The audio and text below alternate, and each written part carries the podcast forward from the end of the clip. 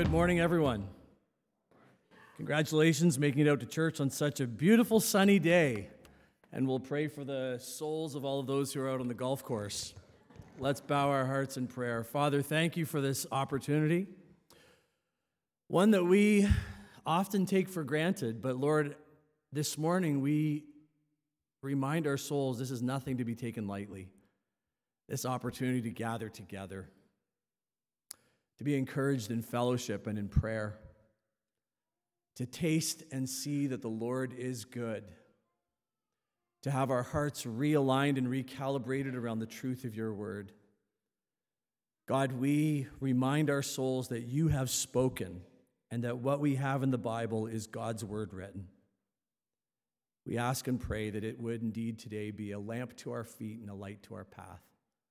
And we pray this in Jesus' name. Amen.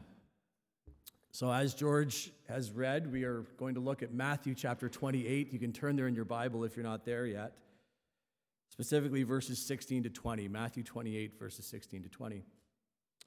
I was considering over the last little while what are some of the reasons why I am a Christian man?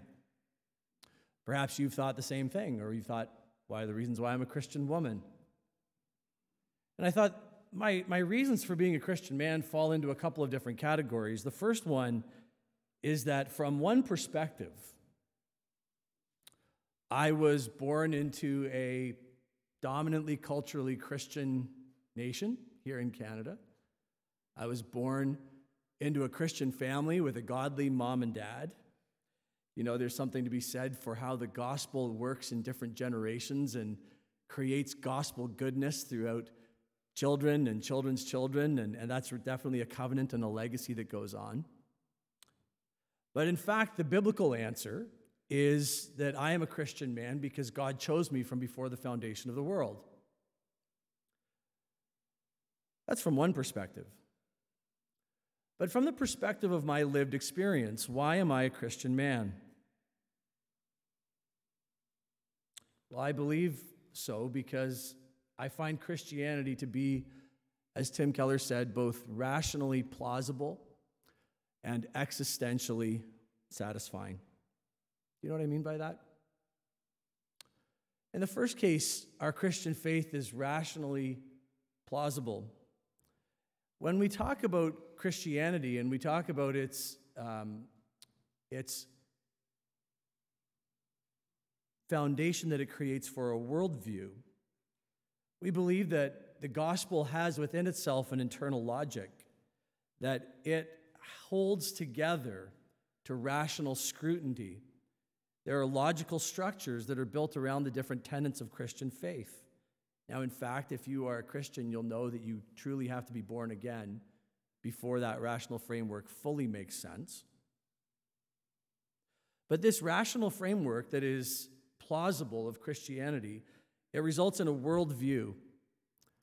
And this is another reason why I find myself to be a Christian man. It's, it's, it's rationally plausible because when I look at the outworkings of a Christian worldview, I see the Western world over the last couple hundred years, and although not perfect, it is the best that the world in human history has ever produced, simply by following the commandments of God even a little bit. It's not a perfect Western world, but it's incrementally trying to get better as we press more and more into God's Word. And as we depart further and further from, away from God's Word, we find that our society is going up on the rocks, um, which again, to me, just furthers my commitment to Christianity because it's rationally plausible. You can see that it makes sense.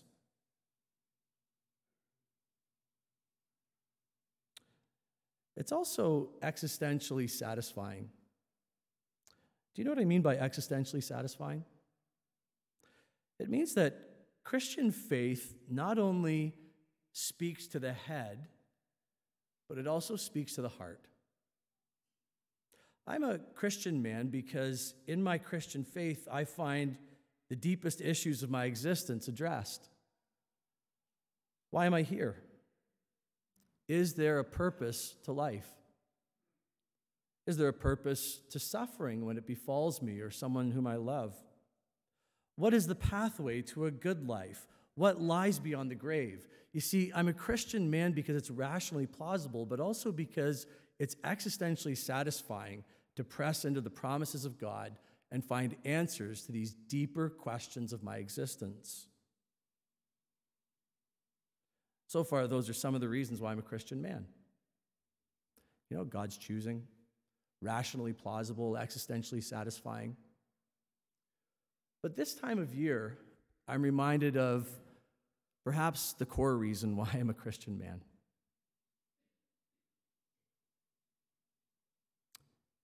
It's because Jesus was raised from the dead. You know, if you're a Christian this morning, have you ever thought about it in those terms? It's truly this one remarkable fact that delineates and separates you from the rest of the world. You know that Jesus Christ is no longer decaying in a grave, but God raised him to new life on the third day. This is what makes you a Christian person by virtue of believing this, having been granted the gift of faith from God. You believe that God raised Jesus from the dead on that first Easter Sunday, and that all of the claims that Jesus then made throughout his earthly ministry are now vindicated. God raised him from the dead. You're, you believe that. You're a Christian. If you have never read through an entire gospel in the Bible in one sitting, let me strongly encourage that you do it, or maybe two sittings. And look very closely at the claims of Jesus. Look at them without Sunday school goggles on.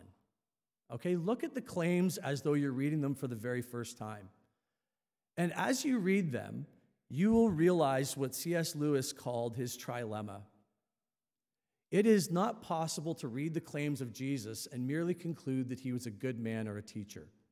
When you take the claims that he made during his earthly life seriously, you have only three options set before you. He was either a liar, a lunatic, or he is Lord. Apart from his resurrection from the dead, any one of those three could be possible, but it is the fact that Jesus is alive that vindicates all of those claims and shows that he is Lord. See, that's why I'm a Christian man. I believe in the resurrection, that Jesus on the third day was raised and that he appeared. And so, what we're going to do over the next couple of weeks is spend Sunday sermon time looking at resurrection appearances. This morning we're starting in Matthew, and in a couple of weeks we're going to look through Luke. And we're working toward, then, we're going to keep going through the resurrection appearances of Jesus at the end of Matthew and Luke. And we're going to go right over into a sermon series through the book of Acts that will probably take us until Jesus returns. But there are a few notes that I want to just set out there before we look at Matthew and these resurrection appearances, just to clarify some things. The first one is that as we move through these, because we're moving between Matthew and Luke, you're going to find that they're not necessarily in chronological order because we're moving between different gospels. It's worth reminding yourself that when you read gospels, you know, what are you reading? You are reading the Holy Spirit having moved men to write these accounts of Jesus to a particular audience by picking and choosing which moments and which accounts in Jesus' life they're going to record. There is no gospel writer who claims to record everything that Jesus said and did.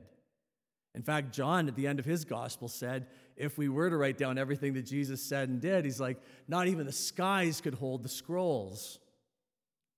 And so, when we're moving through these gospel accounts, you're going to notice that there are sort of differences in chronology and some different events that are recorded in some and not in others, and that's okay. That's how the Holy Spirit inspired these accounts to be recorded.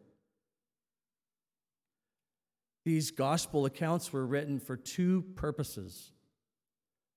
The first is to lead people to faith in Jesus Christ. The second one is to encourage people to remain faithful in the face of persecution.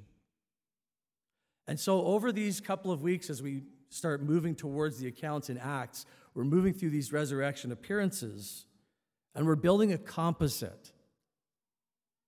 We're taking little bits from Matthew and little bits from Luke and little bits from and, and all over the place and building this composite picture of what transpired over those 50 days between Jesus rising from the dead and him ascending into heaven. Are you with me so far? That's what we're doing. So today, Matthew 28, verses 16 to 20. Well, the very first thing that Matthew does in the chapter in the verses leading up to this is he clears up some misconceptions. He dispels rumors and error that were floating around back then, and some of them still linger today. Look back in your Bibles, actually, at Matthew 28, just a few verses up, verses uh, 16, sorry, verses 11 to 15. Matthew 28, verses 11 to 15. So they've already, the disciples have encountered the empty tomb. The Lord Jesus Christ in verse 10 said to them, Do not be afraid. Go tell my brothers to go to Galilee. There they will see me. Verse 11. While they were going, behold, some of the guard went into the city and told the chief priests all that had taken place. And when they had assembled with the leaders and taken counsel, they gave a sufficient sum of money to the soldiers and said, Tell the people his disciples came by night and stole him away while we were asleep. And if this comes to the governor's ears, we will satisfy him and keep you out of trouble. So they took the money and did as they were directed. And this story, this story, this untrue story, has been spread among the Jews to this day. You see, Matthew, when it comes to these resurrection appearances, was very concerned to begin by dispelling myth and pushing back on lies. He calls them out. The first one that he addresses in these verses 11 to 15 is that there was some kind of pious ruse undertaken. That's what he's saying. That's a, that's a saying that Matthew's saying that was a story that was floating around, and it's not true. So he records that actually this story began with people who were opposed to Jesus and his disciples. They paid other people off and said, go around telling everyone that his disciples, he wasn't truly raised from the dead, that his disciples actually just went and stole his body away from the grave. Another misconception that we'll see debunked is that Jesus was not truly raised from the dead, but he was merely a figment of the imagination of his disciples. I suspect very few in this room have ever heard of a scholar named Gerd Ludemann. Raise your hand if you've read Gerd Ludemann. Good, he's terrible. He's a 20th century German so called Bible scholar, and he claimed that Jesus Christ was not, in fact, bodily raised from the dead. What he said was that Jesus' disciples were under such great and horrific psychological trauma and distress that their minds fabricated these visions and these appearances like a dream. That's what Gerd Ludemann said. That's another myth. This idea of Jesus was not truly raised, his body was stolen from the grave. Jesus was not truly raised, it was just wishful thinking on the part of his friends. Was the Jesus that appears in these different resurrection accounts, was he a ghost?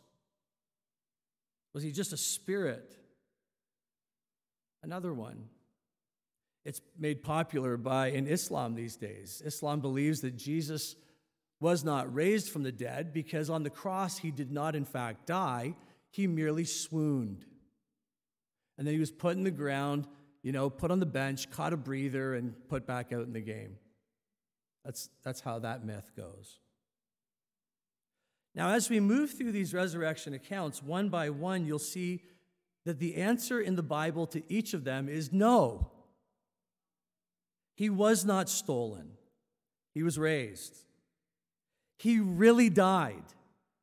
We're told that water and blood poured from the side of his thorax. If Jesus on the cross did not truly die, then the Roman killing machine, man, they hit their first speed bump because they were really good at killing people on crosses. Was he a spirit? Was he a ghost? No. We're told in the gospel accounts that he appeared and said to Thomas, Here, check it out, bud. Look at my hands, look at my feet. Poke your fingers in them. See if it's not real. See if it's not me. He will sit with his friends by a bonfire and eat broiled fish in a couple of weeks. He was truly raised from the dead in a body and appeared to his disciples over the course of 50 days. Well, that's the point that Matthew begins with in verse 16. Now, the 11 disciples went to Galilee. Notice first that Matthew doesn't leave it vague. He tells his audience that these were real people, that the real resurrected bodily Jesus really appeared to. It's the 11, not the 12.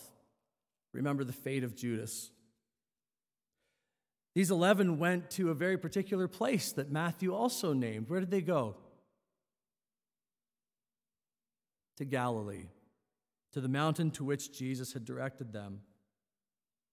Now, I don't know about you, but when I read the gospel accounts and they include things like specific names and specific names of places and different things that you can verify, it lends credibility to the account. And at the very least, we can say Matthew is trying to be perfectly clear this really happened. A real, resurrected, raised from the dead, in a body, Jesus Christ, appearing to real men, disciples, on a real mountain in Galilee. Verse 17. They saw him. didn't say they saw a phantom or a ghost that looked like him. These were guys who had just spent the last couple of years with him all the time. They saw him and they knew that it was him. And what was their response? Well, there were two different responses on that day, weren't there? Verse 17, and when they saw him, they worshiped him, but some doubted. Some doubted. These same two categories exist for all of us today. When we are confronted with the risen Jesus, we will worship him or we will doubt. A couple of things I want you to note from this. The first is if you are here this morning and you'd say to me, RD, I am a Christian man or woman. Or maybe you'd even put a little caveat on it and say, I sure hope that I'm a Christian man or woman. I sure would like to be a Christian man or woman. And you'd say, but I'm struggling with doubts. I have doubts that plague me doubts around the resurrection, doubts around the miraculous, doubts around the gospel at times. Look at this passage and be encouraged. The men who doubted on that day were numbered among the 11 disciples. What does that mean for you? It means that sometimes we think that we need to eradicate all questions, we need to get rid of all doubt before we can be baptized, before we can receive the Lord's Supper, before we can genuinely call ourselves a Christian. We think we have to stamp it all out. And so anytime we see even a little bit of doubt, you know, you start to spiral out of control with your faith. And it compounds.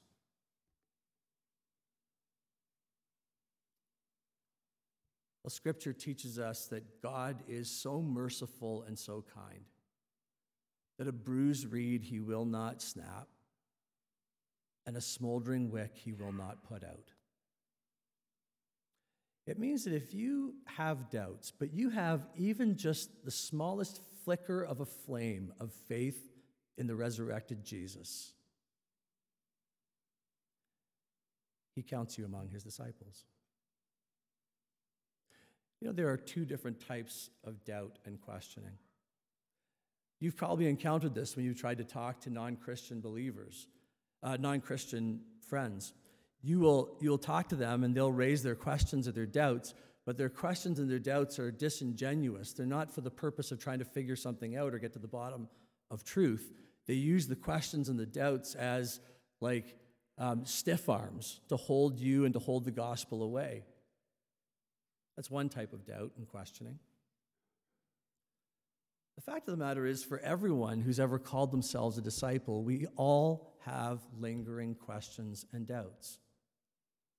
But that's the second category. That is faith seeking understanding. That is taking those questions and those doubts, and instead of using them to hold Jesus at arm's length, allowing those questions and doubts, bringing them to Him, taking them to Him as the risen Savior.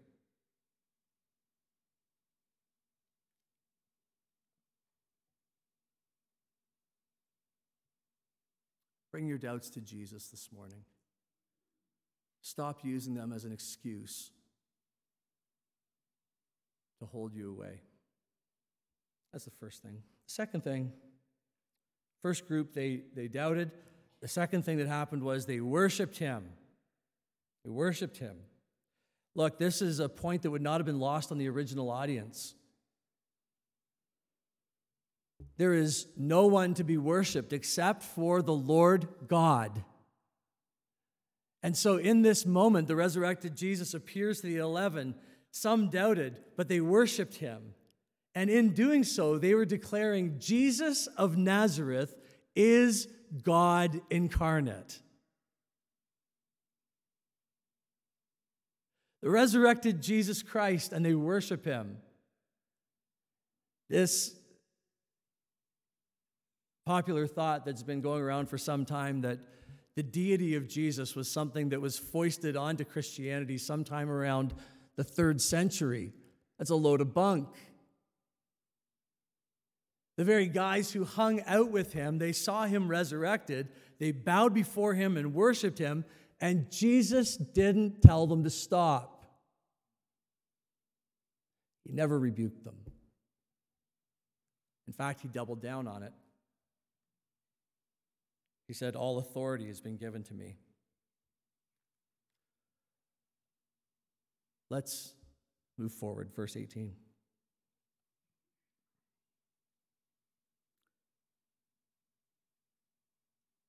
And Jesus came and said to them, All authority in heaven and on earth has been given to me. So, Jesus, who has been raised from the dead, he's conquered the grave, he's charging them with a task. It is this task, empowered by the coming Holy Spirit, that will galvanize this ragtag group of guys,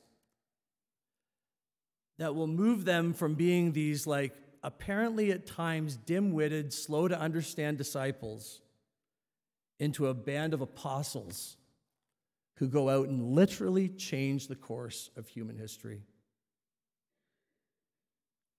And this charge, this commission that Jesus sets before them, begins with something that they've already come to know because they worshiped him, so they had to know that Jesus has been given all authority in heaven and on earth. See, the resurrected Jesus stands before these men and he doesn't say, Look, guys, um, I know I was dead. Um, I know I was in the grave for three days. I know that I was raised to new life and I kind of got this new lease on life. Hey guys, there's this new thing I want to try. No, no, he comes fully loaded. They're worshiping him as God. And he says, You're worshiping me as God, and you do so rightly because all authority in heaven and on earth has been given to me, the risen Jesus. It's a comprehensive statement. There is no place beyond the authority of the risen Jesus Christ. For the philosophers in the group, there's also no non place beyond the authority of the risen Jesus Christ. Everything in the created order and beyond, in time, space, and in eternity, is under the authority of this risen Jesus who appeared in a body to the eleven in Galilee. It's with this comprehensive authority that he commissions them. This comprehensive authority that Jesus sets out when he commissions them means at least these two things. First of all, it means that this commission he's about to set out comes to them with the power and the weight of the Lord of everything. The task will be great, but the Lord Jesus Christ is greater than the task. The second thing it means is that for these 11 and for all disciples throughout the ages, the Great Commission is not optional.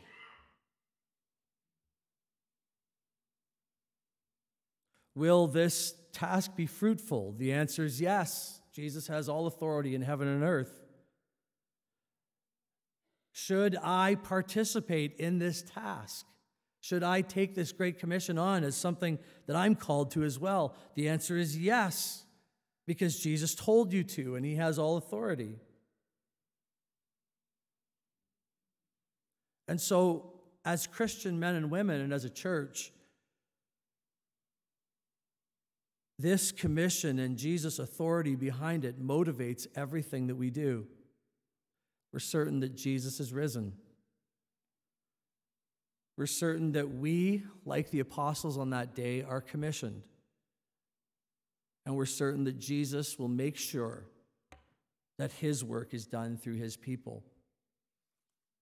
All authority in heaven and on earth has been given to me, says the risen Jesus.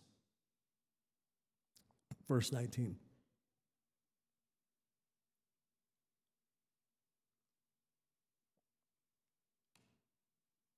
Go therefore. Verse 19 contains three instructions a fourth instruction at the beginning of verse 20, and then a promise at the end of verse 20. First, Jesus says, Go. Now, it's fascinating as you read through Matthew's gospel. You're going to notice a repeated refrain time and again where Jesus' invitation to people is to come. Have you noticed that? Matthew chapter 11, verse 28 is one of the most well known, where Jesus says to people, Come to me, all who labor and are heavy laden, and I will give you rest. Come.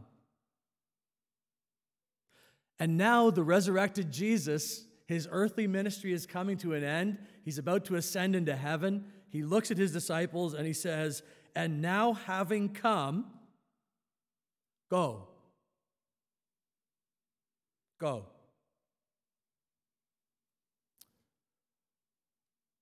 I speak regularly of my love for missionary biographies. I hope that some of that has inspired you to read missionary biographies.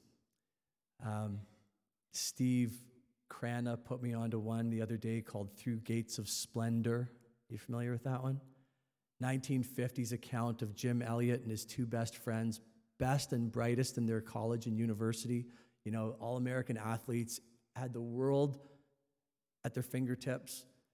And graduating from university, they collectively said to one another, as Christian men, why would we entrust all of our eternity to Jesus Christ and not give him the 80 years that we have on this planet as well?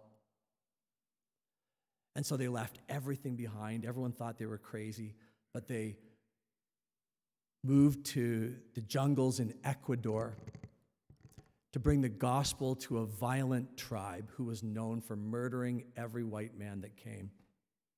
I'll let you read the rest of the story. Go.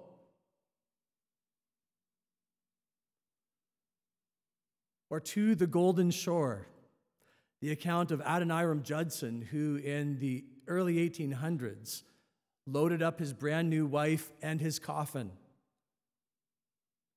to take the gospel to Burma, to people who had never heard the name of Jesus. Or John G. Paton, the missionary to the New Hebrides Islands, an island of cannibals, who in the early 1800s took his wife to this one island in particular and set up shop and began trying to reach out to this tribe of cannibals with the gospel of Jesus. He went, go, he went. I don't want to ruin any of these stories because I want you to read them. Steve Wishart lent me one the other day, the account of Eric Liddell, and you guys probably know him from Chariots of Fire. But he went on to be a glorious missionary as well. And every time I read these missionary accounts, I find two things happen. The first thing that always happens is I'm deeply convicted. I wonder if I'm even a Christian. And then I find myself stirred and motivated and challenged, and I feel a big let's go for the gospel.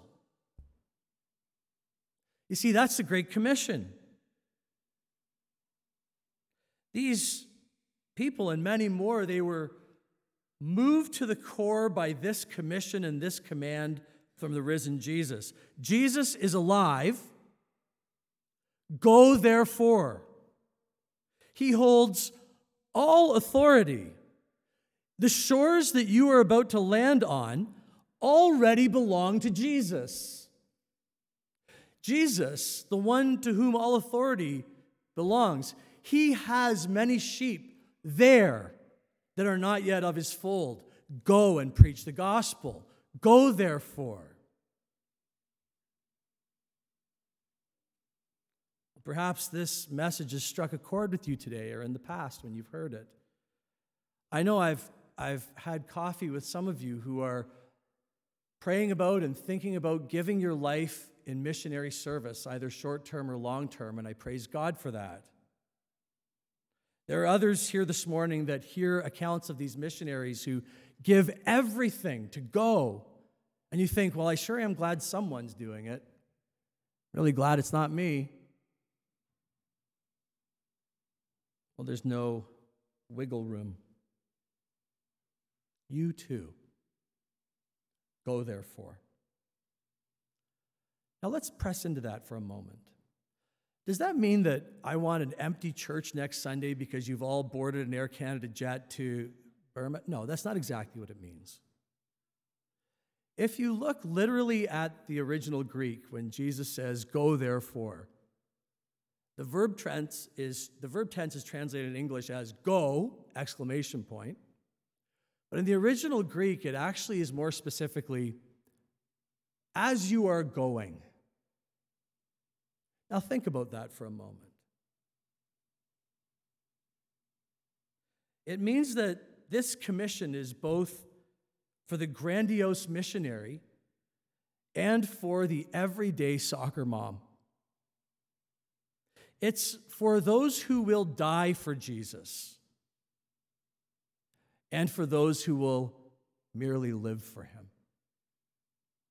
As you are going about your life, is what Jesus says. As you go, therefore, when you are at work, when you are with your family, when you are carrying out your hobbies, see those moments through the Great Commission. You know, this morning you might be asking the question where is my mission field? To whom is Christ sending you? The answer is always at every moment, right here, right now, and precisely them. As you are going, therefore, view it all as a mission field. View every moment as the empowering for the Great Commission. Second thing Jesus says in verse 8, 18, or sorry, verse 19. Go therefore and make disciples. Well, there's nothing new or novel to disciple making. You know, there's a whole cottage industry of Christian books that want to come out with the secret to making disciples and all that stuff. It's a bunch of baloney, just simple meat and potatoes. If you want to make disciples, find people you can sit down with, read the Bible together, study it, pray together, and enjoy Christian fellowship together. You're going to disciple them. That's what Jesus did for his disciples. He hung out with them for a couple of years and wants us to do the same with others. That was one of the marks of Paul's ministry. Paul said to people, he said, Follow me as I follow Christ. That's discipling. Paul said, You've observed my manner of life. You see, the point is that making disciples is sometimes more caught than taught. To make a disciple means to relate to another person in such a way that they have a growing conviction that Jesus Christ is Lord and that all authority in heaven and on earth has been given to him. Make disciples of your particular identity group and demographic and make sure you stick with people that look like you. What does it say? Of all nations. Now, this is another thing that marks out Christianity as different from other world religions. Unlike other religions you're going to encounter, the gospel is not culturally bound. Because Jesus Christ doesn't claim to be Lord of one ethnic group, but of everything and of all people. This is how Matthew ends his account of the earthly ministry of Jesus with this great commission. But if you're really going to understand what's going on here at the end of Matthew's account, you need to go back to the beginning of Matthew's account. Turn to Matthew chapter 1.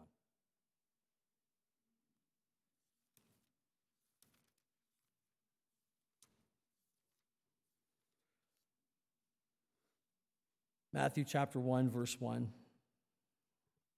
This will help us to properly understand what happens at the end of Matthew's account of the earthly life of Jesus.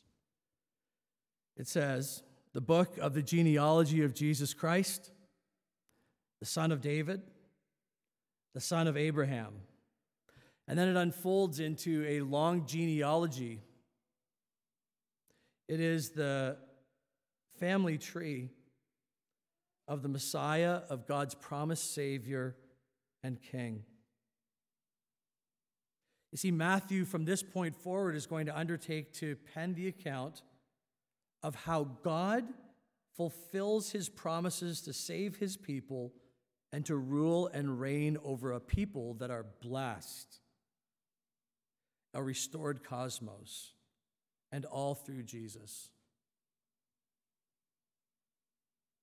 Notice carefully that Matthew tells you that this Jesus is the son of David and the son of Abraham. Well, we just did a sermon series on the life of David, but how familiar are you with the account of Abraham? Turn to Genesis chapter 12.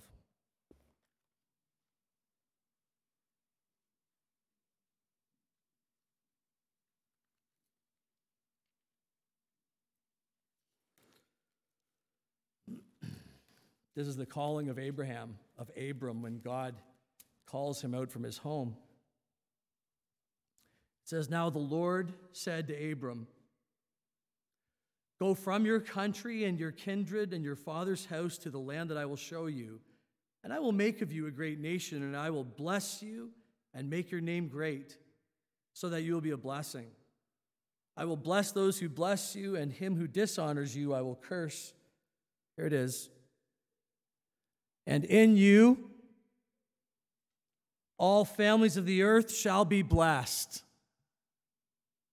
Here's what Matthew wants you to know at the end of his gospel Jesus Christ is the greater Abraham. All the blessings of God that were promised to Abraham for humanity will come through Abraham's greater son, Jesus. All the families of the earth will be blessed. And that's the Great Commission.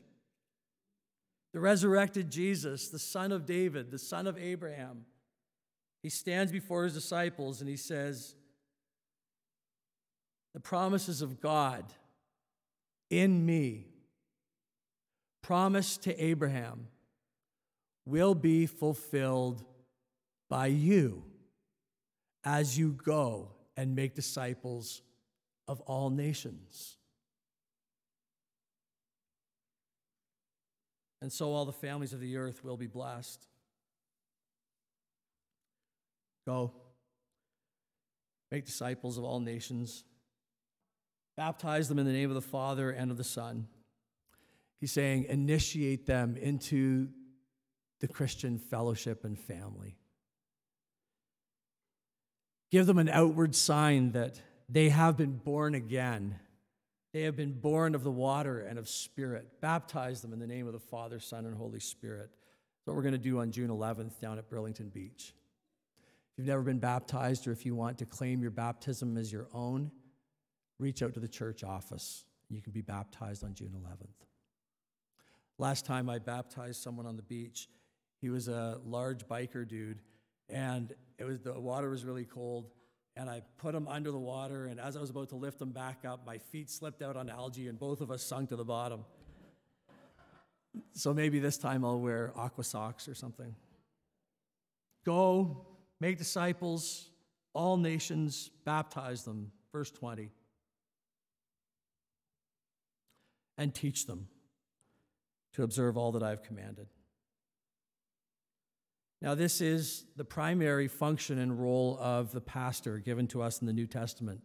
When you read the New Testament qualifications for pastors and elders, every single thing that the New Testament says that is a qualification for them, they are all matters of character. They're character traits of godliness husband of one wife, not given to anger, not given to too much wine, with the exception of one. He must have the ability to preach, to teach. So you're sitting there now and you're like, oh, that's great, RD. You've just given me my out. I'm not a teacher, I'm not a pastor. This commission isn't for me. In fact, every Christian man and woman is commissioned by the Lord Jesus Christ to teach. You're commanded to do so in your various spheres of influence. I want you to just start really small and consider your own home. If you are a husband or a father, it is your God given task to lead your home in godliness, to initiate in godliness, to teach your wife and to teach your children the very commandments of the Lord Jesus Christ. That's your job. If you're a mom or a dad, God has entrusted children to you, and your job is to teach them the very commandments of the Lord Jesus Christ, to teach them the gospel. Look, we all know that our world right now has gone insane, and it can be a daunting task to send your little children out into the world. But sociologists for years have told us that from zero to 12, the greatest influence in a child's forming worldview is still their family of origin. Even if your kids go to a public school at that young age, they're going to come home and say, Hey, mom, dad, this is what I heard. That isn't true, is it? And you're going to teach them the commandments of God. And so, Christian man or woman, whatever state you find yourself in, you may not be a pastor, but give yourself to the gospel of Jesus so that you can teach it. Now I'm going to close with this. There's something to be said for um, teaching, and it's right here in this passage. You can't learn something until you're ready for it. You know what I mean by that? I'll, I'll give you just a quick anecdote. I, I've been golfing for a couple of years, and over my golfing journey, people have tried to give me advice, usually on the golf course, usually on my backswing. But I have one friend that I golf with all the time, and he's been telling me for years, he's like, stop trying to putt the ball right into the hole. Imagine that there's a great big garbage can and you're just trying to get it close. Really good advice. You end up two putting. It's pretty good. But for two years, I've just been like, that same advice has gone in one ear and out the other. Well, for some reason, the other day when he and I were golfing, I was actually ready to hear it, and it completely revolutionized my game. You can't learn something until you're ready to hear it. It doesn't matter how many times somebody tells you. Teaching theorists call this the horizon of proximal understanding. There are things beyond which you can't be expected to know because you have this horizon beyond which you can't see. That's true not only of golf and of math, but it's also true in our passage this morning. Look at it closely. Notice that the teaching of the commandments of the Lord Jesus come after being made a disciple. They come after being baptized and born again.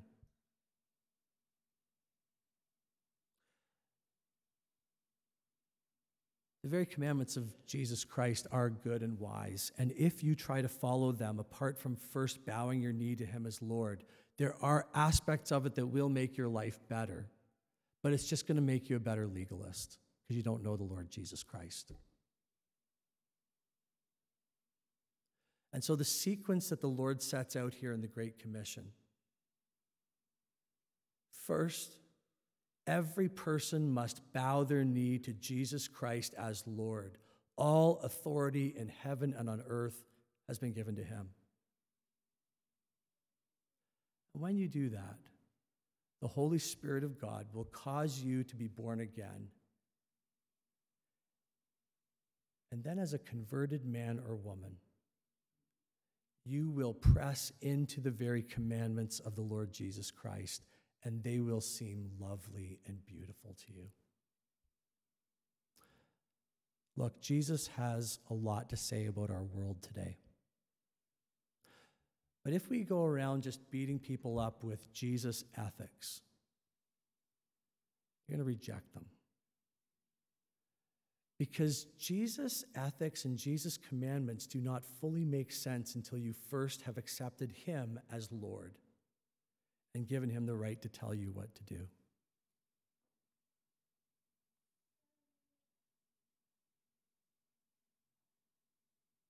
It all begins with accepting that Jesus' commandments are good. And that starts with this imperative bow your knee to him as Lord. When you do, and you begin to build your life on the commandments of the Lord, you'll find, like Matthew 7, that you're building your house on the rock and not on the sand. The storms will come, the wind will blow, the floods will rise, and your house will stand. Verse 20, Jesus says, I'm with you always, even to the end of the age. And friend, maybe that's the simple words that you just needed to hear this morning. You're feeling alone and isolated. Jesus, before he was to ascend into heaven, said to his disciples, I'm with you. Jesus is alive. He's commanded the 11 on that day, and he's commanded you and me today. He's promised that when we carry out this commission in his name, he, the Lord of heaven and earth, will be with you. So boldly go from this place, bearing witness to him. Let everything about your life and your speech proclaim, I am a Christian man or woman. I know that Jesus Christ is alive. I have a risen Lord and King, and his name is Jesus. Let's pray. Father, we thank you for this commission you've given to us through Jesus.